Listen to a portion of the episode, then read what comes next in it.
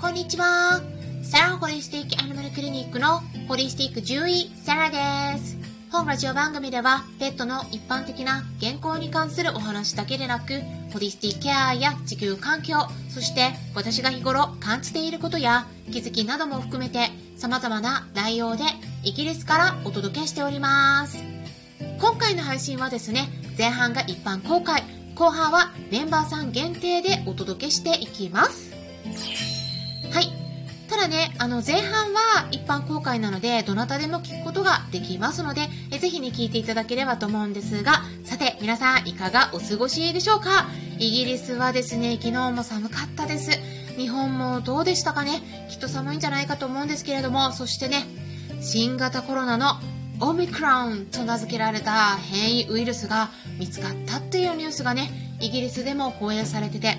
実はね、イギリスにもう上陸してるんですね。もう3例目が発見されたということで、まだね、見つかったばかりで調べられてる段階なので、新型コロナウイルスについては、またね、そのうちにイギリスからの情報として皆さんにお届けしていこうと考えています。そしてですね、スタンデー FM の方からレターを再びいくつかいただいております。送ってくださった方々、ありがとうございます。一部ですね、メンバーですって書かれていたものあったんですけれども、メンバーさんはですね、メンバーっていうことの他に、お名前もですね、ぜひ入力してってください。そうしないとね、あの、本当に、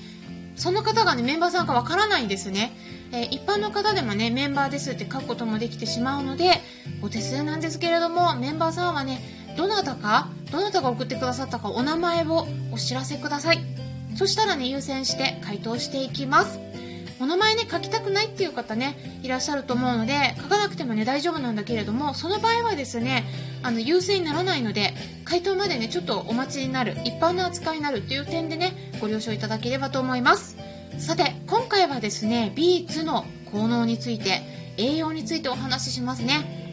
最近ですねビーツを与えています。っていうお話をちらほらお伺いしてますし、まあ、先日もねあのレターの方からもビーツを与えてっていう話があったと思うんですね。なので改めてビーツの栄養とそれからワンちゃん猫ちゃんに与える場合はちょっとね注意した方がいい点があるんですよ。なのでそれについてもねお伝えしていきます。興味のある方は是非最後まで聞いてみてください。まずですね、ビーツって何？初めて聞いたっていう方もいらっしゃるかもしれませんので、簡単に解説しますと、ビーツってね、あんまりね、馴染みがない方もいらっしゃると思うんですね。売ってるところでは売ってるんだけども、まあ、普通のスーパーでは売られてないことも多いのではないでしょうかね。ちなみにイギリスではね、ビーツって結構ね、簡単に手に入るんですね。ビーツっていうとねこれ日本語になるんですけれども英語だと何て言うかっていうとビートルートっていうんですね。ビートルートこれビートっていうのはこれ砂糖大根のことですね。で根っこっていうのはルートっていうのでビートルートっていうんですね。まあ大根というと日本だと白いのが一般的ですけれどもイギリスでは表面が赤っぽい20日大根の方が一般的でこれは英語で言うとラディッシュって呼ばれます。で植物としてはヒユ科の普段草属に属しているものなんですね。特徴的なのはその根っこが赤紫色になっていることですね。ウェブサイトによってはねただ赤坂って記載されているものもあるんだけども赤坂っていうのはちょっと古い言い方のようなんですね。今ね名前が言い方が変わってヒユ科の植物っていうことになってます。まあ、これハーブもそうなんですけどね植物学の分野って結構いろんな呼び方があってで変わったりするんです。なんか新たな発見があってとかね。なのでねすごくね混乱するところがあるんですけれどもまあ比喩化っていう風に覚えていただくといいと思うんですね。で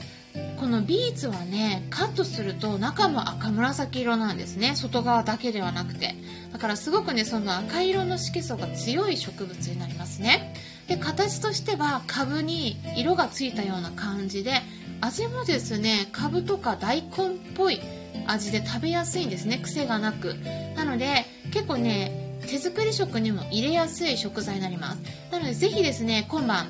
料理してみてはいかがでしょうかね。私たち人間にとってもねビーツすごくいいですしちょうど今がね旬なんですよ。でビーツのおすすめ料理としてはねやっぱりね ビーツって言ったらロシアとかウクライナポーランドなどで食べられるこれねボルシチですね。うん。でこれね熱を加えると少しね甘みが出て食べやすくなるんですよ。で今ねインターネットで何でも検索できるのでレシピもねぜひチェックしていただくといいと思います。結構ね簡単です作ってみると。で栄養としてはねじゃあ何がいいのかお伝えしていきますとねやっぱりこの赤紫色に秘密があるんですね。この色素を作っている成分これがですね何かっていうとベタシアニンっていうんですね、うん、ちょっとね英語だとねまた呼び方が違うんですけど、まあ、カタカナで読むとベタシアニンっ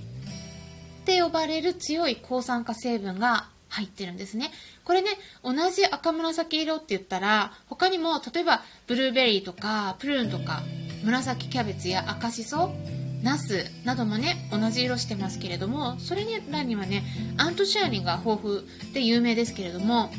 アントシアニンとはまた別の成分なんですね、うん、このベタシアニンっていうのね。でこのベタシアニンを含む野菜っていうのがねあんまりないんです。で他にね例えばレッドドラゴンフルーツ に多く含まれてるみたいなんですけどこれなかなかね手に入りにくいですね。沖縄で取れるみたいなんですけれどもでその他ですねその色素だけではなくてベタインっていうねこの成分も含まれてるのもすごく特徴的なんです。でこれねこのベタインっていうのがじゃあどんな役割を果たしてくれるのかそして具体的にワンちゃん猫ちゃんの体にとってどんないい影響が見られるのかそして与える時の注意点については後半にお伝えしていきたいと思います。スタンデー FM 以外の配信の場合はここで終了になりますのでもしも後半を聞きたい方はスタンデー FM アプリの方から聞いてみてください。アプリは携帯電話のアプリ検索のところからスタンデ FM って入力したら出てくると思いますのでダウンロードして私のチャンネルを探してねメンバーシッププランに登録していただければ聞くことができます。あとですね今週もイベントがありますので最後にお知らせをしておきます。12月2日木曜日の夜8時半からですねペットフード座談会っていうことでマーケティング戦略に流されないペットフードの選び方っていうことでクラブハウスのペットのホリスティックケアクラブにてお話をしていきます。はい。はい。ドッグフードマーケティングに詳しいチーピンパパさんと先日もですね動物福祉映画を制作されるということでお伺いした中村仁さんこの方もですねサプリメントを販売されているので、え結構詳しいと思うんですね。そのマーケティングとか。えそういった同じような視点からお話をお伺いできるかと思っております。なので興味のある方は是非日程を空けておいてくださいね。それでは後半に入っていきましょう。